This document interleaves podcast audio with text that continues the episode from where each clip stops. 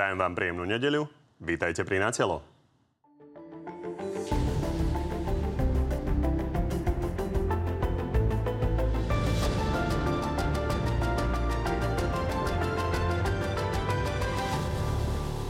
Len tri mesiace po komunálnych a župných voľbách sa volebné miestnosti opäť otvoria. Prezidentka vyhlásila na január referendum. Otázka ale bude len jedna, keďže tá druhá neprešla cez ústavný súd. Toto referendum konkrétne vnímam ako súčasť rok a pol prebiehajúcej e, politickej kampane jednej politickej strany. Ja preto nebudem vyzývať občanov k účasti. Parlament mal tento týždeň technickú prestávku. Dôvodom bol zle zapojený internetový kábel. Pôvodne zmienovaný hackerský útok sa tak nepotvrdil. Ja som oznámil to, čo mi do toho telefónu z organizačného povedali. Keby mi povedali, že nás napadli Marťania, tak poviem, napadli nás Marťania. Vláda sa už dohodla, koľko majú od budúceho roka platiť za energie podniky a firmy. Bežní ľudia ale ešte na odpovede čakajú ešte pár dní, možno 1-2 týždňa oznámime aj e, ceny energií pre domácnosti. Nielen o tom už s dnešnými hostiami. No a tými hostiami sú konkrétne ex-ministerka a dnes poslankyňa za SAS Maria Koliková. Dobrý deň. Dobrý deň. A minister a šéf Oľano Igor Matovič. Takisto dobrý deň. Dobrý deň, ďakujem pekne za pozvanie. Tak ako každú nedelu v tejto chvíli môžete opäť už hlasovať o tom, ktorý z dnešných hostí vás presvedčil viac a nájdete to na našej stránke tvnoviny.sk. No, pán, poďme skôr ako sa pustíme k tomu diaň v parlamente. Začneme kontroverziou, ktorú vyvolal trnavský arcibiskup Oroš vo svojom internom obežníku pre kniazov. Tuto vidíme. Písal v ňom, že má problém s pomenovaním obeti dvojnásobnej vraždy na Zamockej ako nevinných. Ľudia počnú s majiteľom klubu, tepláre, návštevníci klubu, o ktorých sme sa nedozvedeli nič o ich veku, o ich možnej drogovej závislosti, pohočlivom a zo strany veriacich právom videnom nevravnom konaní až po polutovania hodné obete. Sú naozaj všetci nevinní? Pýta sa pán Oroš. Pán Antovič, ako vnímate ten obežník? Tak e, sám som veriaci, ale myslím si, že v tomto prípade pán arcibiskup e, prestrelil. Pani Koliková? No, myslím si, že aj církev je momentálne pred základnou otázkou, ako vyvolať normálnu diskusiu a dialog a, a s týmto sa riadne vysporiadať. Obete teroristického útoku vystavovať vlastne takémuto ešte dodatočnému osočovaniu je odsudenia hodné. Dobre, tak tu ste sa, myslím si, že jednoznačne zhodli. Uh, tak poďme teda uh, ďalej. Uh, Poďme do toho parlamentu, ktorý má momentálne technickú prestávku, keďže, ako sme už počuli, poslanec Halák teda zle zapojil káble omylom a vyradil tak celú sieť. Pán Matovič, vám nevadí, že pán Kolár prerušil schôdzu a vlastne odišiel na dovolenku? Tak momentom, ako bolo zrejme, že tá schôdza nemôže bežať ďalej, tak vtedy na základe dohody de facto všetkých poslaneckých klubov predseda parlamentu oznámil, že zrejme sa bude pokračovať až 8. novembra. Na základe toho si myslím, že aj bolo úplne legitímne v tomto období, že sa niektorí poslanci rozhodli tráviť čas možno s rodinou, možno niektorí išli na dovolenky. A osobne si myslím, že je v podstate jedno, že či bude SAS blokovať, alebo či by blokovali tento týždeň schôdzu, alebo budú na budúci týždeň 8. novembra blokovať schôdzu z tohto pohľadu to je šumafuk. Ono je to zaujímavé aj z pohľadu symbolického, lebo naozaj uh, máme pomerne akutnú situáciu a pripomeniem vám vaše slova o inom politikovi, ktorý chodil do Dubaja. Keďže kolega Sulík tu pol roka cestoval za štátne do Dubaja, nerobil si svoju robotu, my dnes nevieme podať presný kľúč na to, ako sa peniaze rozdelia na pomoc ľuďom a firmám. Symbolicky, či to nevyzerá zle jednoducho počas takéhoto času chodiť na dovolenky? Ja to považujem za dosť e, také, som povedal, že nie úplne úprimné zo strany mnohých médií, ktorí teraz kritizovali Borisa Kolára, keď išiel v tomto období na 4 dní na dovolenku, keď vedel, že vlastne parlament fungovať tak či tak nebude. Ale vtedy, keď Richard Sulík eh, na Vianoce 2020, kedy sa nezúčastnil štyroch rokovaní vlády a vyhovoril sa, že vlastne on bol v Dubaji a nemal v Dubaji, naozaj v Dubaji podotýkam signál a kedy sme rokovali o tom, že či príjmeme lockdown, nepríjmeme naozaj kľúčové rozhodnutia, vtedy tie médiá boli tichučko, nikto ho nekritizoval.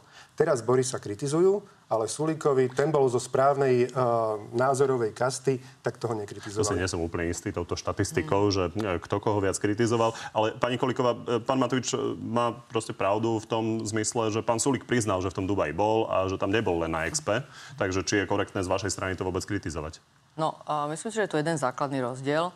A to je ten, že uh, tu sú kľúčové právomoci predsedu parlamentu, ktoré súvisia práve s tým, či tá schôdza je alebo nie je. A od začiatku vlastne, keď došlo k tomu prepojeniu káblov, my sme namietali, že výbor, výbory fungujú, to znamená, nemôže to byť žiadny takýto veľký problém. To sa nakoniec v krátkom čase preukázalo. To znamená, že my sme vedeli vlastne o pár hodín, že je to inak. Však ja som mala ústavnoprávny výbor normálne streamovaný online. Hneď dve hodiny potom, o jednej, o pol druhej sme začínali normálne verejnosti prístupné. To znamená, že systémy fungovali.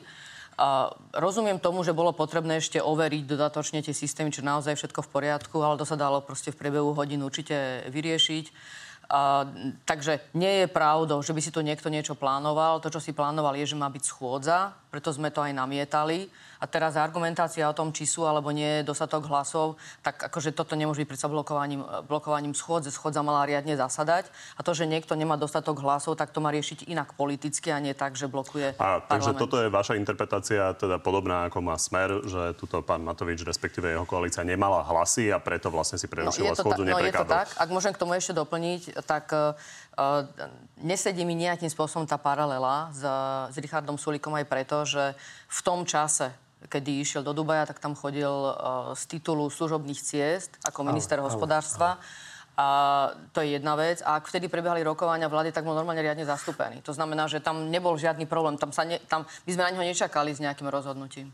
Dobre, ja si pamätám tie tak... kontroverzie, že tam bol napríklad so svojou dcerou, a, ale v každom prípade vtedy vysvetloval teda, že to malo byť a, z titulu toho, že tam mala povinnosti ako právnička. A, no, ale ne, aby sme s tom ne, jasne, nerobili debatu môžem, o kábloch. Ale, jasné, ale ak môžem, ten, ten základný rozdiel, ktorý ja tu vidím, je ten, že tu neprebieha schôdza parlamentu a tam všetko prebiehalo. To znamená, že on bol zastupiteľný, to je jedna vec. A druhá vec je, že tam chodil, na, na, uh, chodil tam na pracovné cesty, a bol tam dvakrát súkromne, takže aj tie štatistiky, bol tam súkromne, vtedy si všetko platil. A samozrejme, Dobre. že ohľadom svojej, svojej cery tiež. Iba Predpokladám, že pán Koláš si to tiež platí sám. Iba jednu vetu by som chcel k tomu povedať. Vôbec nehovorím o tých služobných pár, málo služobných cestách, ktorých tam bol naozaj ako na služobnej ceste Richard Sulik. Ale to boli Vianoce, ľudia si to veľmi dobre pamätajú, kedy nám prudko začali uh, rásť uh, počty úmrtí prípadov na COVID, kedy vláda potrebovala veľmi rýchlo rozhodnúť o lockdowne, aby vlastne nezomierali zbytočne ľudí, 100 ľudí denne. Vtedy Richard Sulik odišiel do Dubaja bez toho, aby sa dohodol s premiérom, vtedy som bol premiérom ja, aby mi to oznámil. Na štyroch rokovaniach vlády vôbec tam nemal žiadne služobné povinnosti, nebol kvôli tomu a ešte sa vyhovoril, že v Dubaji, pomaly najrozvinutejšej krajine na svete, nemal telefónny signál. To bolo tak detinské, hlúpe. A teraz kritizovať Borisa Kolára, že odišiel v čase, kedy je tak či tak dohodnuté voľno so všetkými poslaneckými klubmi. To dotýkam so všetkými poslaneckými klubmi do 8. novembra okrem SAS tak to je absolútne neporovnateľná Tu pre korektnosť poviem, že SAS teda tvrdí, že ona s tým nesúhlasila a pán Blanár povedal v RTVS, že oni chceli pracovať už vo štvrtok, mm-hmm. ale teda im to nebolo umožnené. Ale hovorím, nerobme z toho dubajskú debatu. A poďme na ďalšie veci. A poďme sa pozrieť na to, čo vlastne čakať od SAS pri spolupráci s menšinovou vládou. Richard Sulik tu totiž pred dvoma týždňami povedal konkrétne toto. Juraj Krupa na telo povedal, že ak Oľano nestiahne z funkcie Igora Matoviča, bude pri najbližšom návrhu na odvolanie Eduarda Hegera hlasovať za pád premiéra. Platí to aj pre vás? Áno, ale budeme mať ešte ďalšiu podmienku, to budú naše daňové zákony. Pani Kolíková, ujasníme si to. Mm-hmm. Ak neodvolá Eduard Heger túto Igora Matoviča a nepodporí vaše daňové zákony, tak Maria Kolíková dvihne ruku za pád vlády? Takéto nič nie je na stole a ja by som tiež takýmto spôsobom... Opozícia teraz... to môže kedykoľvek rýchlo predložiť? Dobre, keď to bude na stole, povieme si, aká je situácia, takéto nič nie je na stole a tomu to niečo. Povedzme si prosím teraz, aká je situácia, lebo Richard Sulik to naformuloval veľmi konkrétne. On povedal, že musia stiahnuť pána Matoviča mm-hmm. a odhlasovať vám daňové zákony, inak zahlasujete za pád Eduarda Hiera. Jasné. No a teraz je situácia, že čelíme štátnemu rozpočtu a um, hlasovaniu o ňom a o tom, že či štátny rozpočet má alebo nemá 76 poslancov. A toto je aktuálna téma. O tej sa bavme. Hej. To je to, čomu čelíme a čomu samozrejme sme pripravení dať akékoľvek vyjadrenie. Lebo to je aktuálne, o tom sa bavme. Dobre, tak Richard Solik bol pred dvoma týždňami pripravený. Je samozrejme vaše dobré právo neodpovedať. Pán Mantovič, asi nehodláte odísť a prijať daňové návrhy SAS? Tak e, daňové návrhy SAS nepodporuje žiaden ani podpremierny slovenský ekonom. Možno iba tých, čo majú v, vo svojej vlastnej strane. Toto je typické také, ja sa ani potom nečudujem, že Mária aj vlastne bola nominantka e, strany Most Hit, Belu Bugara vo vláde Roberta Fica a Petra Pellegriniho, lebo presne toto bola tá ich politika, že sa krúčili ako hadi, neboli schopní pomenovať áno je áno, e, nie je nie, jednoducho vždy taká nejaká vlažná voda a toto ma mrzí. Je úplne normálne podľa mňa teraz sa vyjadriť. Rišo Sulik povedal, bez problémov je ochotný povaliť vládu s Ficom, s Pelegrinim, s Mazurekom a ja si myslím, že Mária rovnako by som mala vyjadriť k tomu a povedať, že áno, takto to je a nie vyhovárať sa, že teraz to nie je na stole. Čiže je to legitímne. Na druhej strane, to, čo čoho sme boli vlastne svetkami, keď pred dvomi týždňami parlament fungoval, že Robert Fico sa postavil počas hlasovania a zavelil celej opozícii, vyťahnite karty. A tuto aj Mária, aj Richard Sulik, aj ostatní vyťahovali na rozkaz Richard, Richarda Sulika karty tak eh, to bolo naozaj úplne až Asi úsmevno... Roberta Fica ste chceli povedať? Úsmevno príznačné. Roberta Fica. Na rozkaz Roberta Fica, možno som povedal niečo iné, pardon. Čiže keď Fico, nechajú si Ficom uh, kázať, že kedy majú vyťahovať kardy, kedy majú ubližovať opozícii a blokovať pomoc ľuďom, tak... Dobre, po, poďme vecne na ten rozpočet. Smutné. Pani Koliková, vy ste povedali, že chcete to riešiť a to je aktuálne na stole. Takže pán Sulik povedal, že on nemá problém s rozpočtovým provizoriom, pretože aspoň vláda bude dotlačená šetriť. Toto je aj váš postoj ako poslankyne aktuálne? No, ja si myslím, že skúsme sa o tom povedať. Asi teraz nejdem konfrontovať všetky výroky Richarda Sulíka a ste mňa pozvali do debaty, tak ja by som sa rada k tým veciam normálne Nie, ja sa vyjadrila. pýtam na to, že predseda tej strany hovorí, že rozpočtové provizorium nie je problém, tak sa pýtam vás, či nie je problém pre vás osobne. No, na váš názor sa pýtam. Však podľa mňa tá debata celá sa vyvíja, aj situácia v krajine sa vyvíja, takže ja som teraz tu asi o nejaký týždeň neskôr. Tiež som sa rozprával s Richardom Sulíkom o našich postojoch k týmto témam, tak môžem sa k tomu vyjadriť? Budem veľmi rád. Ďakujem veľmi pekne.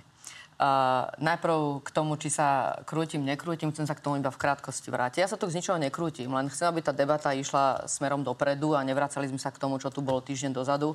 Preto aj teraz budem rada, keď sa budeme rozprávať o tom, že kde sme teraz. Máme na stole uh, štátny rozpočet, priniesol ho pán minister financí a nejakým spôsobom ho označil. A teraz bude základná otázka, či ten štátny rozpočet dostane alebo nedostane podporu v parlamente. Potrebuje na to 76 hlasov.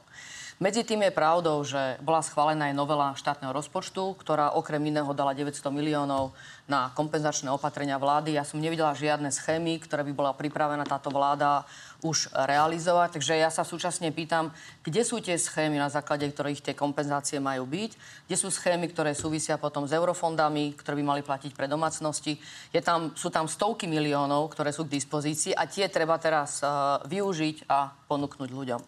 Čo sa týka štátneho rozpočtu. Štátny rozpočet je uh, dôležitý od 1. januára. Pán minister prichádza štátnym rozpočtom. Uh, je to štátny rozpočet, ktorý nesplnil ani kritéria, ktoré máme z Európskej komisie. My sme mali milník z Európskej komisie, aby sme mali výdavkové limity. Metodiku výpočtu ministerstvo financí, to je vlastne domáca úloha pána ministra, si ju nesplnil ani voči Európskej komisii. Má s tým momentálne problém. Výdavkové limity je vlastne, by som povedala, taká transparentná metodika ku všetkým aj k verejnosti, či ten rozpočet je nastavený zodpovedne. To znamená, že či máme e, výdavky v nejakej miere voči e, hrubému domácemu produktu, aj voči príjmom postavený tak, že môžeme mu dôverovať, že toto je naozaj, keď to tak mám jednoduchosti povedať, zodpovedné vedenie verejných financií. Tomu sme sa zaviazali voči Európskej komisii. Máme to aj v zákone, malo to platiť aj pre už budúcoročný rozpočet. To sa nestalo, to aj vytýka Rada pre rozpočtovú zodpovednosť. To znamená, túto metodiku proste pán minister mal dohodnúť a tá mala byť použitá pre štátny rozpočet. Takže my sa tu teraz... Ja som vám pomerne široký priestor, ale ešte ja sme sa nedopracovali k odpovedi na otázku, ja... ktorú ste si vypýtali. Ja hneď vám, hneď vám poviem. Takže ja len vravím, že tu uh, ja nemám mať ako dôveru v tento štátny rozpočet, ktorý ponúkol pán minister financí. Čiže radšej rozpočtové provizorium ako ja tento rozpočet nie, pána nie, Matoviča? Nie, toto nie je moja odpoveď. Ja vám poviem, prečo to nie je moja odpoveď. Štátny rozpočet... Kratšie. Nech sa páči. Štátny rozpočet je zákon, pre ktorý neplatí 6-mesačná lehota. Keď pán minister príde do parlamentu, nedostane 76 hlasov, mal by vyvodiť zodpovednosť. A môžeme sa rozprávať, prečo nedostal vlastne tú podporu. Hej. To je jeho domáca úloha, jeho povinnosť, je to jeho kľúčový zákon.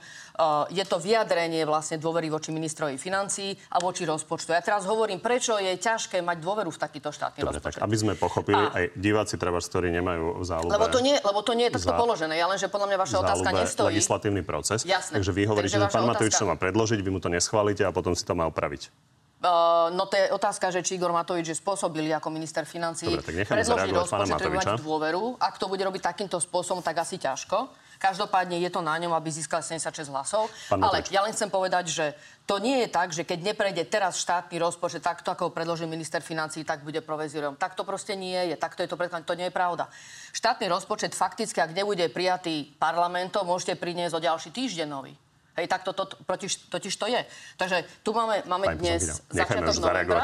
Máme začiatok novembra. Máme skoro dva, uh, máme november, zvyšok novembra, december na to, aby teda došlo k oprave a došlo k takému rozpočtu, bol predložený, ktorý jednoducho má 76 hlasov. Ja by som na začiatok, ďakujem pekne za monolog.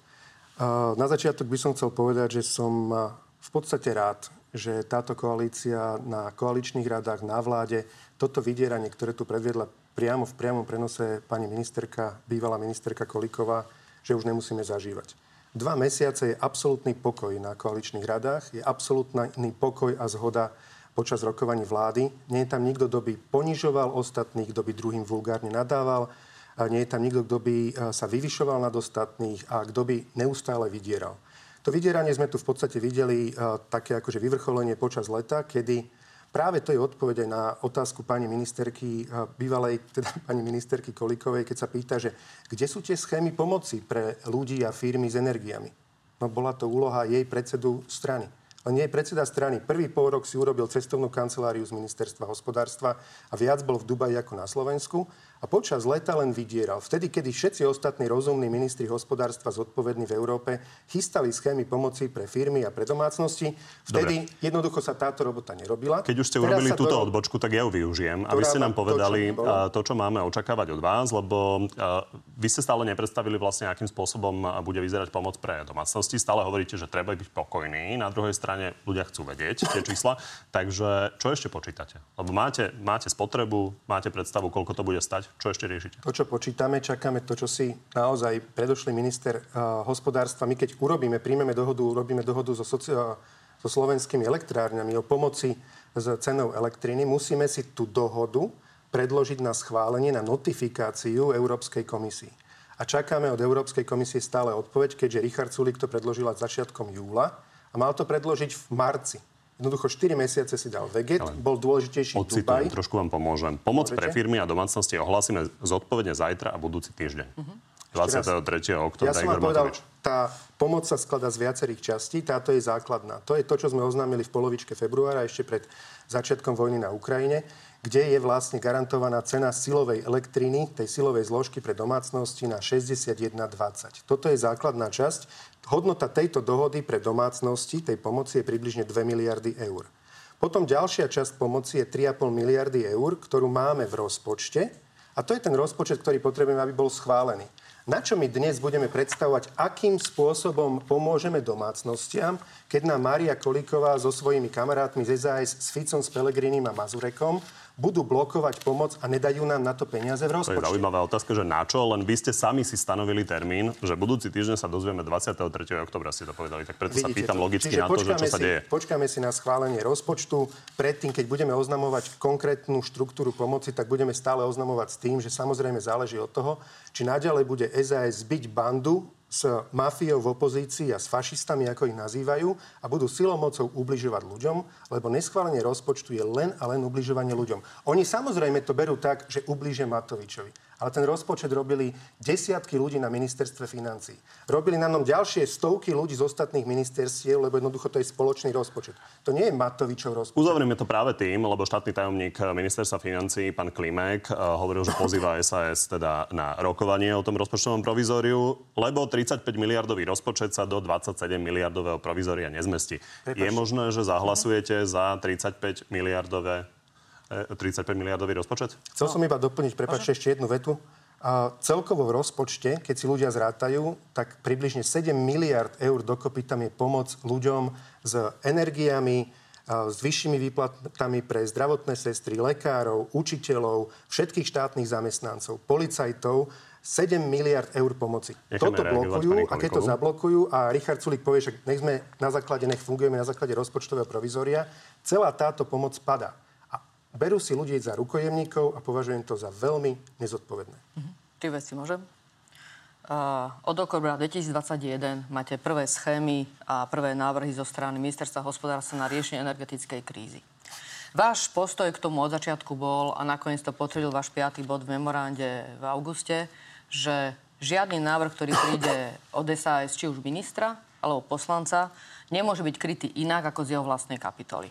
Všetkým je teraz jasné, že iným spôsobom ako s tým, že proste z rozpočtu sú e, vykompenzované tieto, uh, tieto náklady celé energetické krízy sa to nedá. Že nemôžete proste povedať ministrovi hospodárstva, vymyslí si to tak, aby si to pokryl vo svojej kapitole.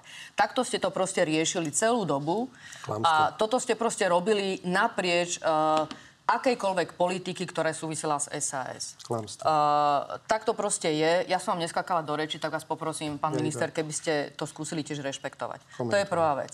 Druhá vec. Uh, naozaj odišli sme 1. septembra. Samozrejme, môžete skúšať teraz, že SAS za všetko môže. Myslím si, že už ste mali dva mesiace na to, aby ste proste s tými schémami prišli a uh, ste ich aj realizovali a využili. Pretože bolo tu nejaké obdobie, schvalovala sa novela štátneho rozpočtu pre tento rok, proste máte tam stovky miliónov, nevyužívate ich.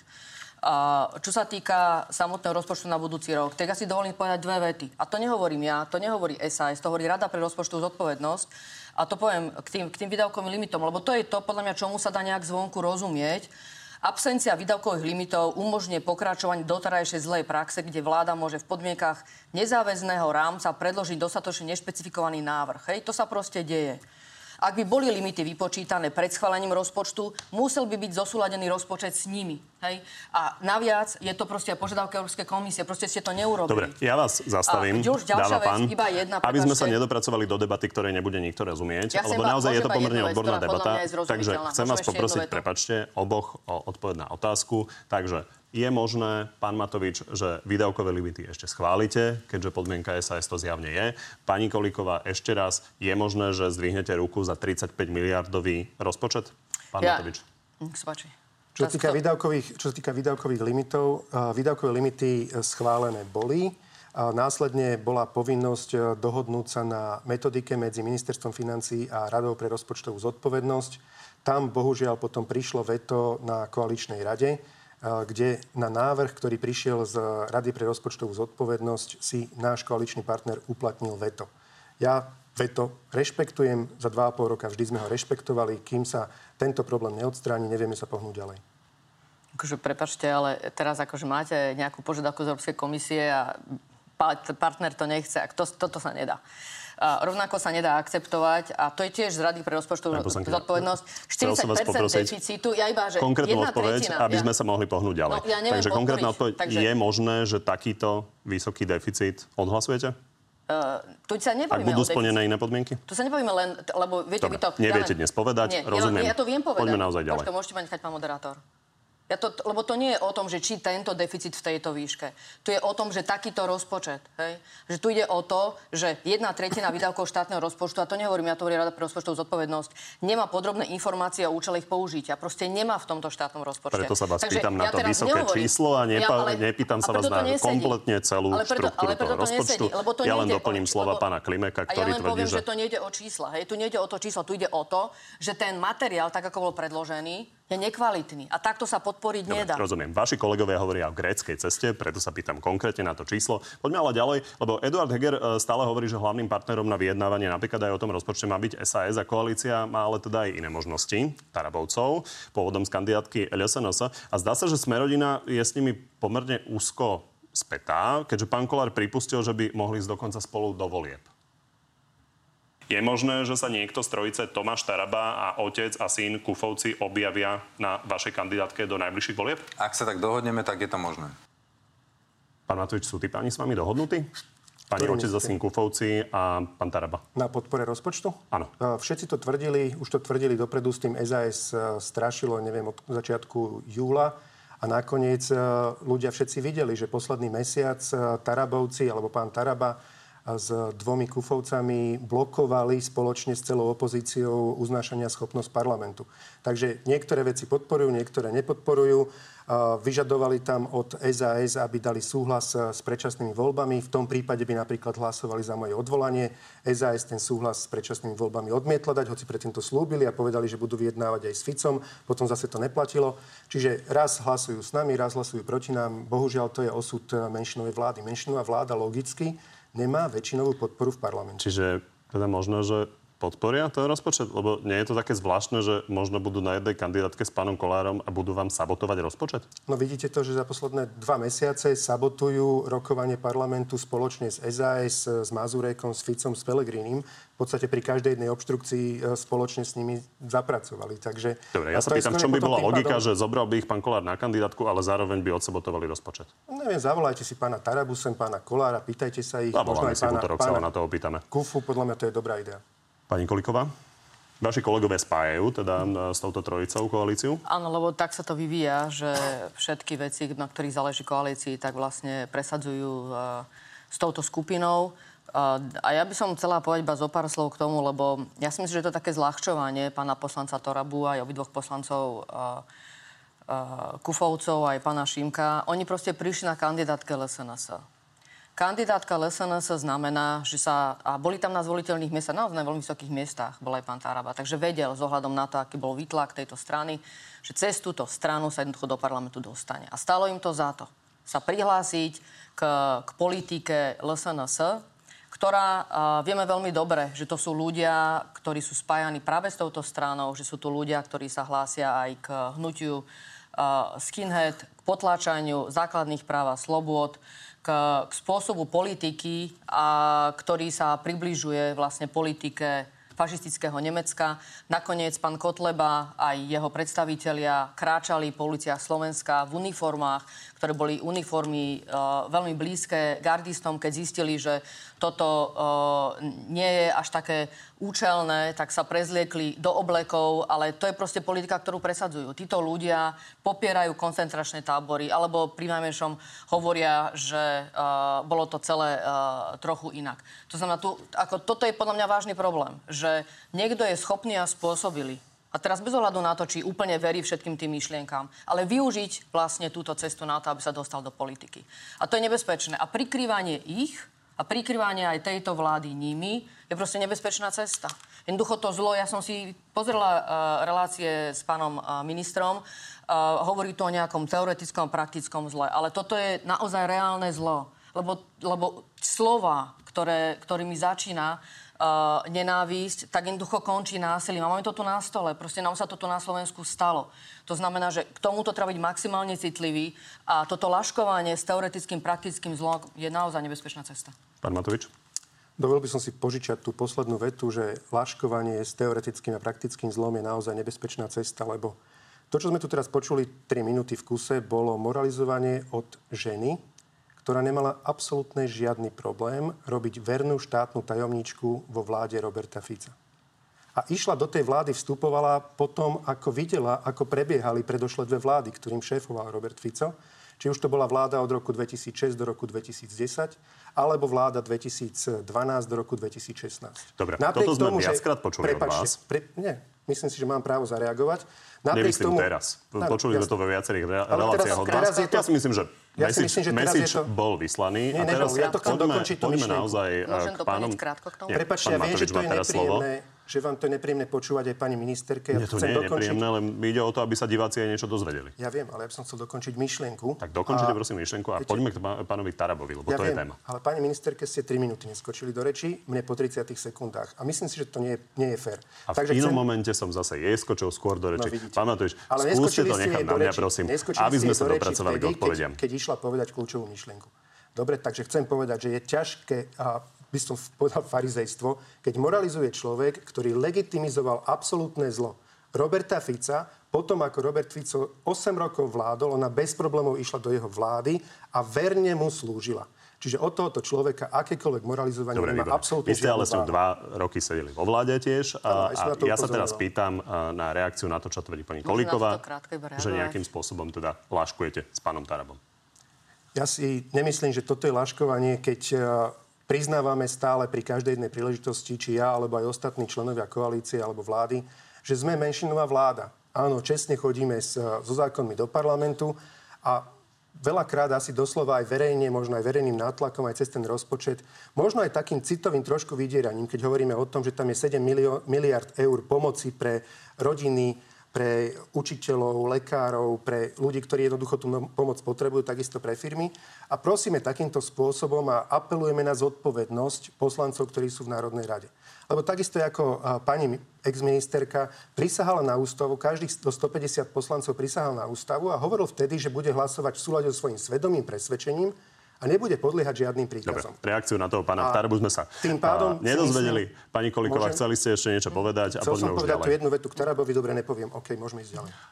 Ne, nepoviem. Som vás prerušil okay. presne pred tou jednou dobre. vetou? Áno. Tak tu prosím ne, povedzte. Ne, nechcem ju už povedať. V pohode, pani Kolíková má slovo. Nech sa páči. Chceli ste ešte niečo, alebo áno, môžeme áno, ísť môžem. na témy rezortu spravodlivosti? Ja skúsim rýchlo. Uh, kľudne v pohode, poďme si do minulosti, to je úplne v poriadku. Tak ja iba potom, aby sme to len doplnili, uh, ja som odišla z vlády po únose vietnamského občana. Potom nastúpila pani Pfundner a tu ste si teraz zobrali ako štátnu tajomničku, takže ja len neviem, že čo teraz riešite. Prepačte, pán minister, to je prvá vec.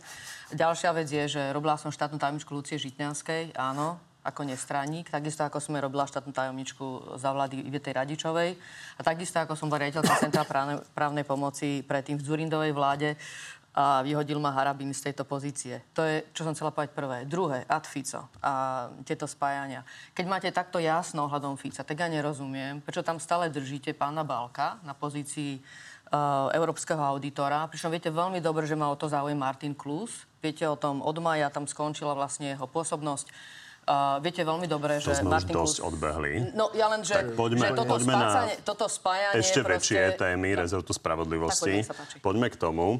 Takže Poďme sa vlastne pozrieť možno zoširšia na to, ako vnímať nového ministra Karasa, lebo on má, pán Matovič, pomerne rozdielne názory na mnohé veci uh, k tým, ktorým sa vyslovujete aj vy. Toto napríklad povedal v Natelo Plus o použití paragrafu 363 generálnou prokuratúrou v prípadoch Čolinsky a Haščák. Čo ste si vtedy povedali ako advokát, keď ste videli to rozhodnutie? Ešte raz, ktoré myslíte? Aj o pánovi Pčolinskom, mm-hmm. aj o pánovi Haščákovi. Zákonné rozhodnutie. Ako to vnímate? Myslím si, že to je na debatu medzi právnikmi. Myslím, že bola by veľmi dobrá debata, ak by si tu namiesto e, mňa mali teraz možno minister Ja sa pýtam kvôli tomu, že vy ste povedali, že som zhrozený z argumentácie Maroša Žilinku pred tým rokom, keď sa takto rozhodlo. Uh, je to Burundi obludné. Váš nový minister hovorí pocit, zákonné rozhodnutie. Áno, môj pocit, ako myslím si, že aj keď sú nejaké rozhodnutia, či súdov, prokuratúry, tak ja veľmi laicky to poviem, ja nie som právnik ako, ako moja prísediaca. A, pocit ľudí je veľakrát a, pocit nespravodlivosti z nejakého rozhodnutia, ktoré padne na súde, alebo nejaké rozhodnutie, keď urobí prokuratúra. Ale v skutočnosti to rozhodnutie je zákonné. A takto bereme aj vyjadrenie pána ministra e, spravodlivosti. Čiže samozrejme, že keď povedal o tom rozhodnutí generálneho prokurátora, že bolo zákonné, lebo ak by bolo nezákonné, tak asi by bol trestne stíhaný.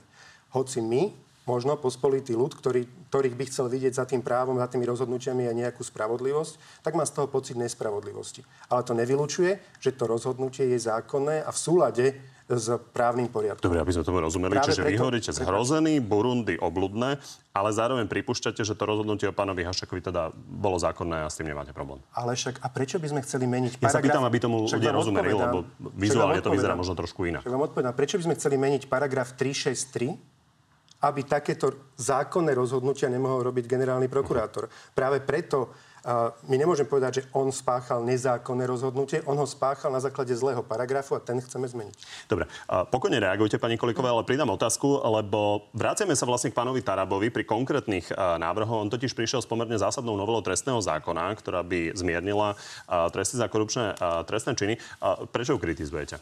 No, kritizujem ju preto, pretože Uh, je tam viacero problémov. Teraz neviem, či sa pýtate na trestný proces, asi sa pýtate iba na trestný zákon a na tie trestné sádzby. Zhrniem to veľmi jednoducho, aby to Nech ľudia pochopili. Čiže je tam naozaj uh, obmedzenie prepadávania majetku, napríklad z prenevera eurofondov by sa dala olutovať. Čiže uh, toto sú veci, ktoré máte s nimi problém, predpokladám. Ja mám s nimi problém, som sa k tomu už viackrát vyjadrovala, že toto skôr vnímam, že to je boj za korupciu ako boj proti korupcii, pretože osobitne tu ísť dole s látkou v rámci trestného práva určite nie je cesta pre Slovensko, určite nie je dnes.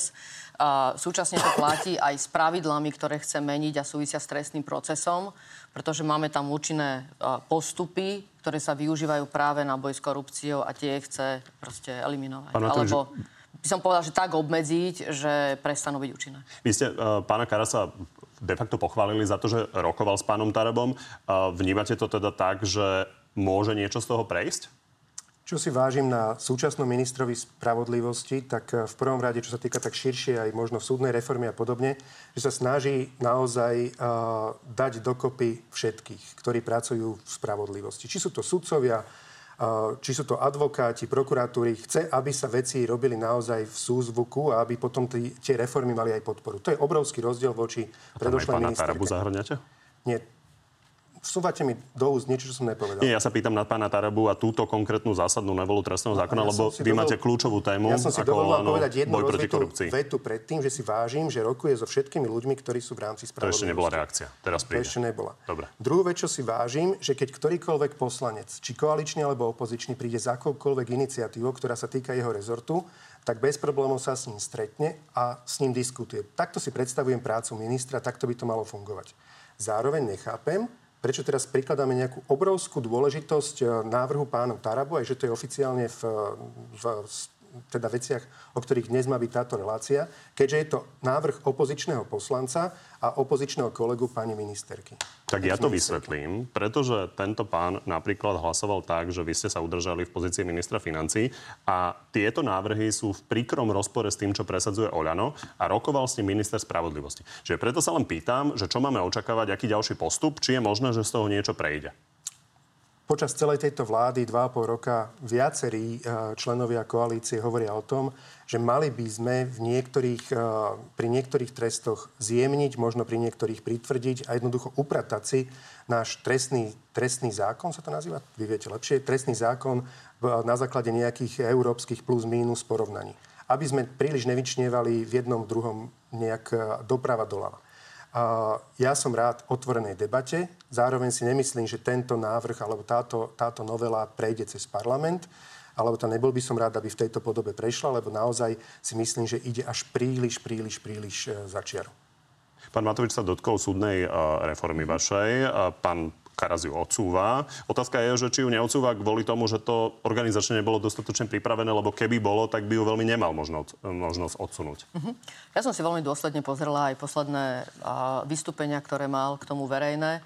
Jednoznačne z nich vyplýva, že nepovedal nikde, že by nebola pripravená, ale hovorí iba o jednej časti reformy, ktorá je teda obrovská. Je pravda, že tá reforma pokrýva jednak veľké mestské súdy Bratislava, Košice, úroveň všetkých okresných súdov, kde sa tie menšie spájajú a potom aj na úrovni krajských súdov dochádza k zmenám. A potom je tu ešte aj osobitný, osobitná časť reformy, ktorá sa týka správneho súdnictva a o tej hovorí. Že základný dôvod vlastne toho posunu je ten, že na správne súdy e, nemá istotu, že od 1. januára bude preložený alebo vybratý dostatočný počet, sudcov a preto vlastne má za to, že treba posunúť reformu. Ako v tomto máme, máme spoločnú zhodu. Ja som bola aj za pánom ministrom, krátko na to, ako som odišla uh, z rezortu.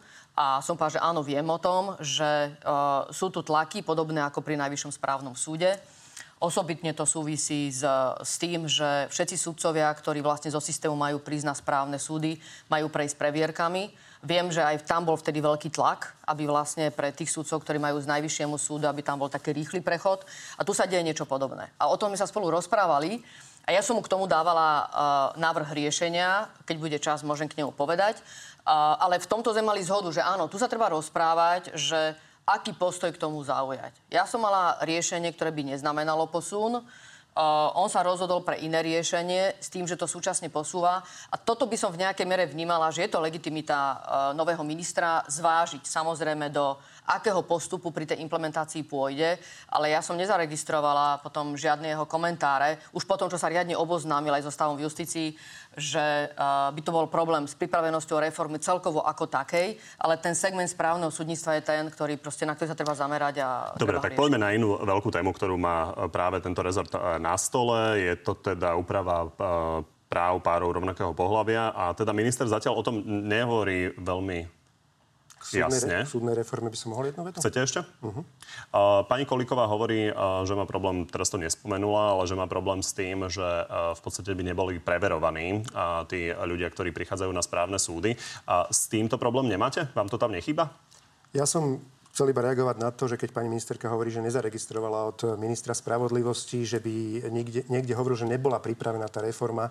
Je to také, by som povedal, celko slušne manipulatívne, lebo samozrejme legislatívne pripravená bola, prijatá bola. Len organizačne, technicky a personálne nebolo možné spustiť reformu, aby sa aplikovala od 1. januára, lebo by súdy boli absolútne nefunkčné.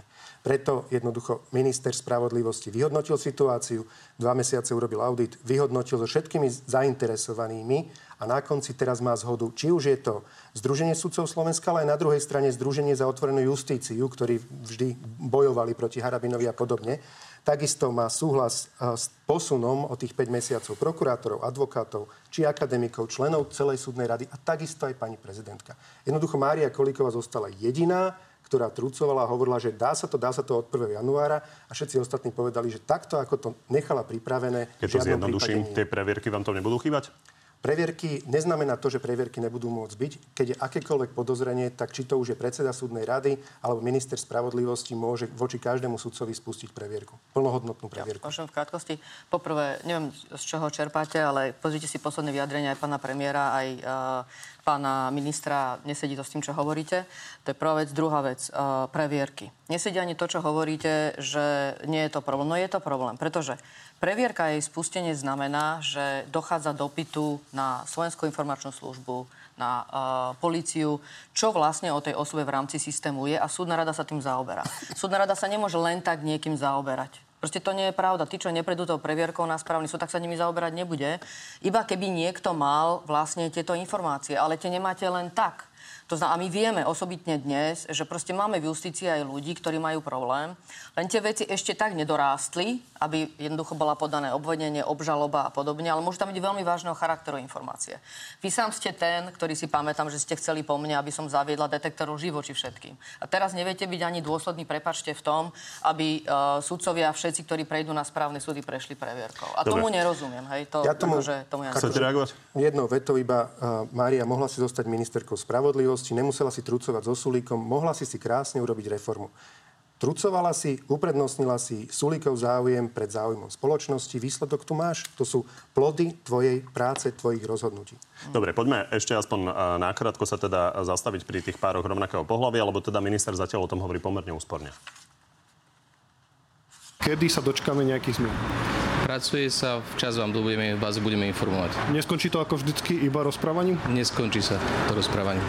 Pán Matovič, nedopadne to tak, že prídu iné väčšie témy?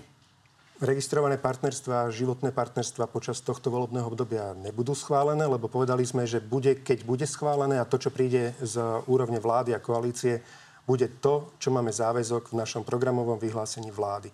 Takže chcem na rovinu všetkým povedať, opakujem to viacej krát, aby sme teraz si nemysleli, že niekto dosiahne viac, ako je záväzok v programovom vyhlásení vlády. Aby sme vedeli, že ako si to predstaviť, čo hovoríte napríklad na osvojenie partnerom, keď druhý partner je rodič dieťaťa, to vylučujete? Záväzky, ktoré máme v programovom vyhlásení vlády, tie budú splnené. to toto konkrétne nebude? To nema, nenájdete v programovom vyhlásení vlády. Napríklad teda to, čo splnené bude, ale teda nie len voči eh, partnerom rovnakého pohľavia, ale voči každému, kto sa tak rozhodne bude to, že keď bude sa chcieť informovať o zdravotnom stave toho druhého človeka, tak bude sa bez problémov môcť informovať.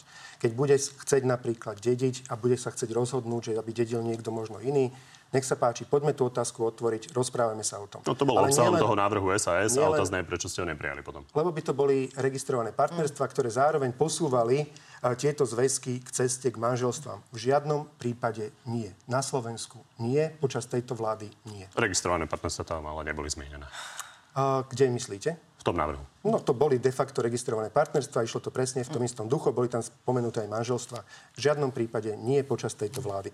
Nech sa páči, keď títo ľudia tu vyhrajú budúce voľby, presvedčia väčšinu ľudí na Slovensku, že toto je najväčší problém, čo Slovensko trápi, nech sa páči, nech to realizujú, ja budem robiť všetko proti tomu. Dobre, ja len poviem, že ja som čítal ten návrh a manželstva tam neboli spomenuté ako manželstva párov rovnakého pohľavy rozhodne nie. Pani Koliková. Je to taká manipulácia. Je to otázka, prečo ste ne, nepresadili za tie dva roky, čo ste boli ministerkou? Uh, toto od začiatku, program vyhlásenia vlády v rámci celého jeho rozsahu, vždy sú určité časti, ku ktorým sa hlásia poslanci, že chcú v tom viesť nejakú iniciatívu a chcú si toto riešiť.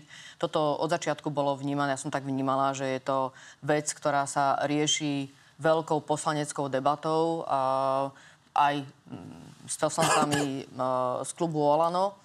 Um, a vyvíjali sa, sa tie diskusie. Toto je výsledok proste nejakých debát. Ja teraz nehovorím, že tam bola absolútna zhoda na všetkom.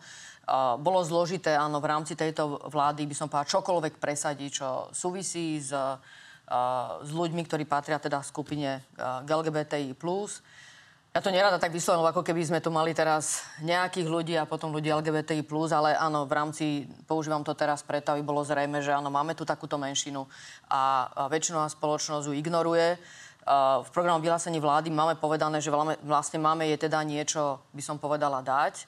A my sme nevedeli dať ani to málo počas toho celého obdobia. Je mi to veľmi ľúto. Um, či som mohla k tomu urobiť niečo viac, keď sa pýtate, možno mohla, neviem čo presne, ale hovorím, že ja som to vnímal od začiatku ako poslaneckú iniciatívu. Je mi ľúto, Dobre, že neprešla ani rozumiem. Toto. Poslanecká iniciatíva. Pán Matovič hovoril teda, že ste mohli presadiť toho viac, keby ste boli ministerka. Poďme na záverečnú rubriku. Tých tém sme sa trochu dotkli, tak e, dúfam, že o to jasnejšie nám odpoviete áno, nie. A začne Mariou Kolíkovou. Mala by podľa vás konferencia biskupov odsúdiť slova arcibiskupa Oroša o vraždách na Zámockej? Mala. Pán Matovič, to isté. Myslím si, že zaujala stanovisko. Že sa k tomu nemôže vyjadrovať. Že si každý biskup zodpoveda za svoje výroky. Bolo by pre Slovensko lepšie, keby boli v najbližšom pol roku predčasné voľby? Uvidíme po rozpočte. Z dnešného pohľadu. Uvidíme po rozpočte. Podľa mňa tým sa veľa povie. Váš odhad. Zahlasujú za váš rozpočet uh, pani Taraba a otec a syn Kufovci? Mm, pevne verím, že zahlasuje 150 poslancov, že dostanú rozum. Čiže aj títo? V tom prípade áno.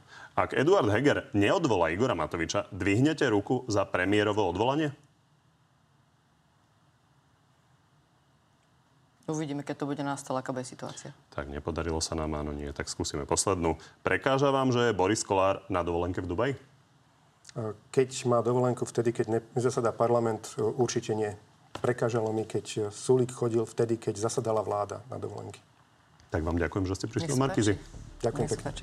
Z dnešného Netelo je to všetko. Pri ďalšom sa vidíme opäť o týždeň. No a v útorok máme pre vás na telo plus, v ktorom vyspovedáme šéfa trojice tzv. Tarabovcov, o ktorých hlasy sa pri poslednom odvolávaní oprel aj tu prítomný Igor Matovič. Prajem vám pokiaľ možno ešte príjemný zvyšok nedele.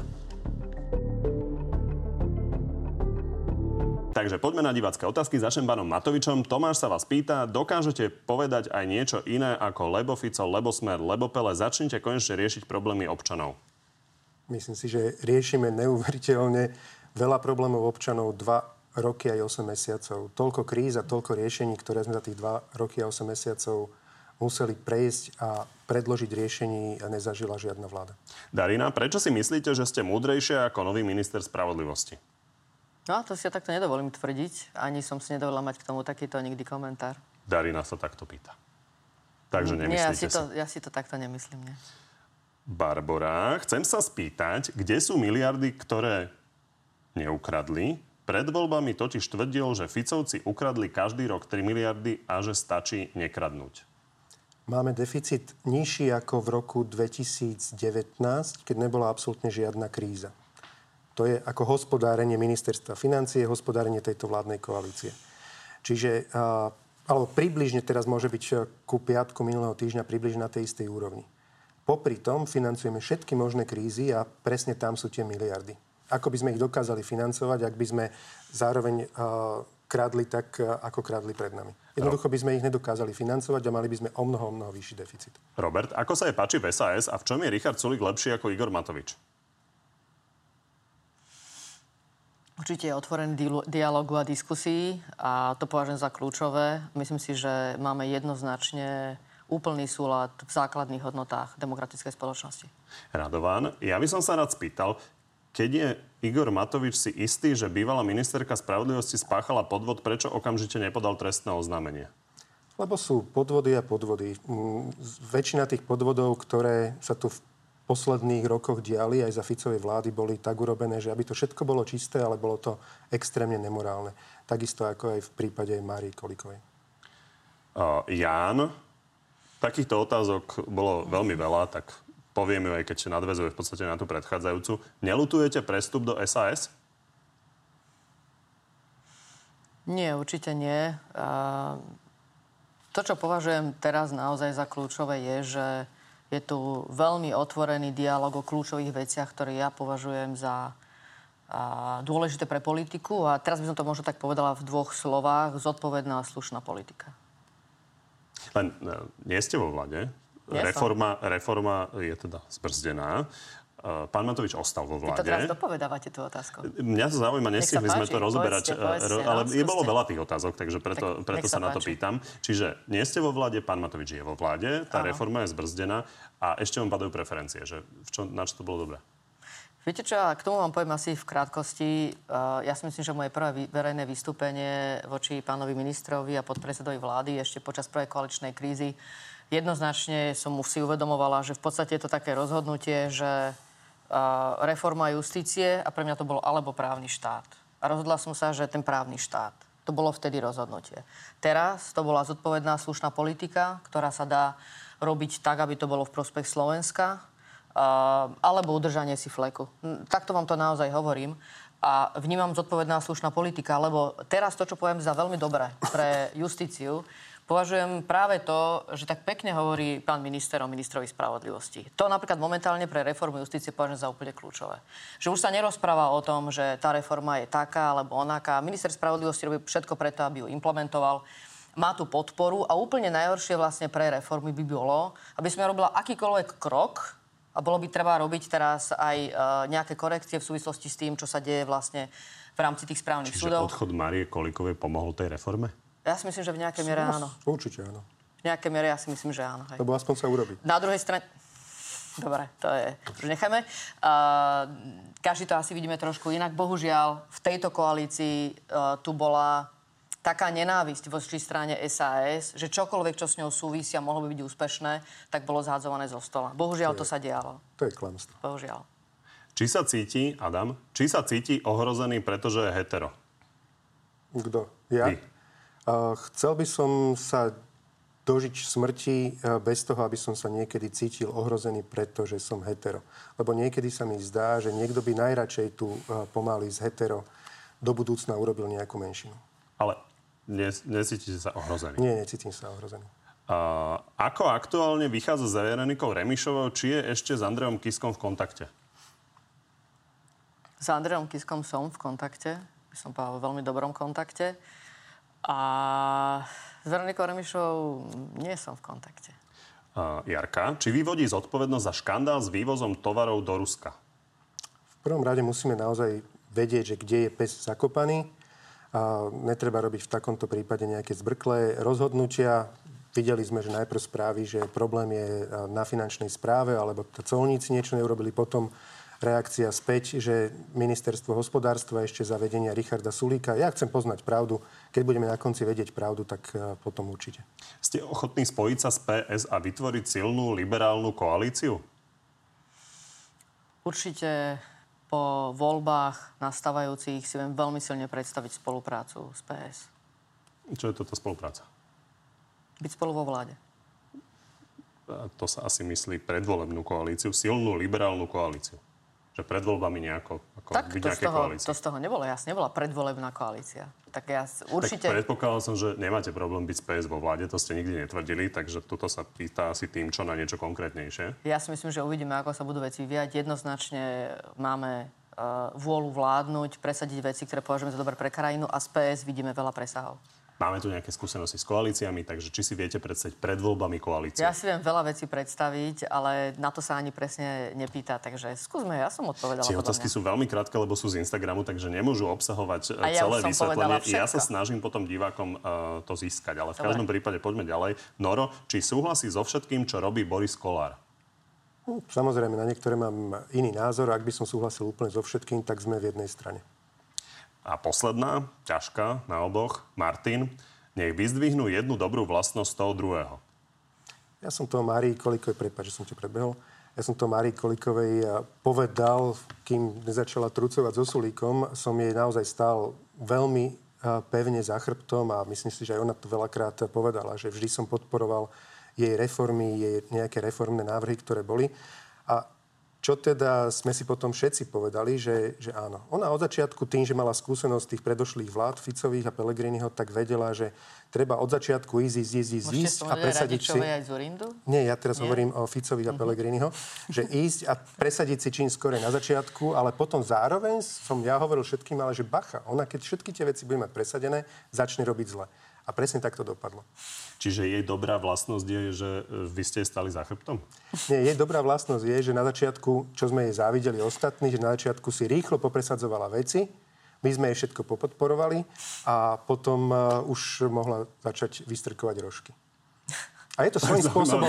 Takto, je to svojím spôsobom v politike, je to dobrá vlastnosť, že prídete, mm-hmm. začnete vládnuť a rýchlo si presadíte veci ako je to také mačialistické, ale hold, jednoducho na ženu to je, je také, také chlapské. Nebudem komentovať. A v dobrom. No, teraz myslené. Nebudem komentovať, ale ja si myslím, že Igor Matovič je veľmi huževnatý a ak má povedať jednu vlastnosť, určite je to huževnatosť. A je to pozitívne myslené teraz? Áno, áno. Dobre, tak vám ešte raz ďakujem. Ďakujem pekne.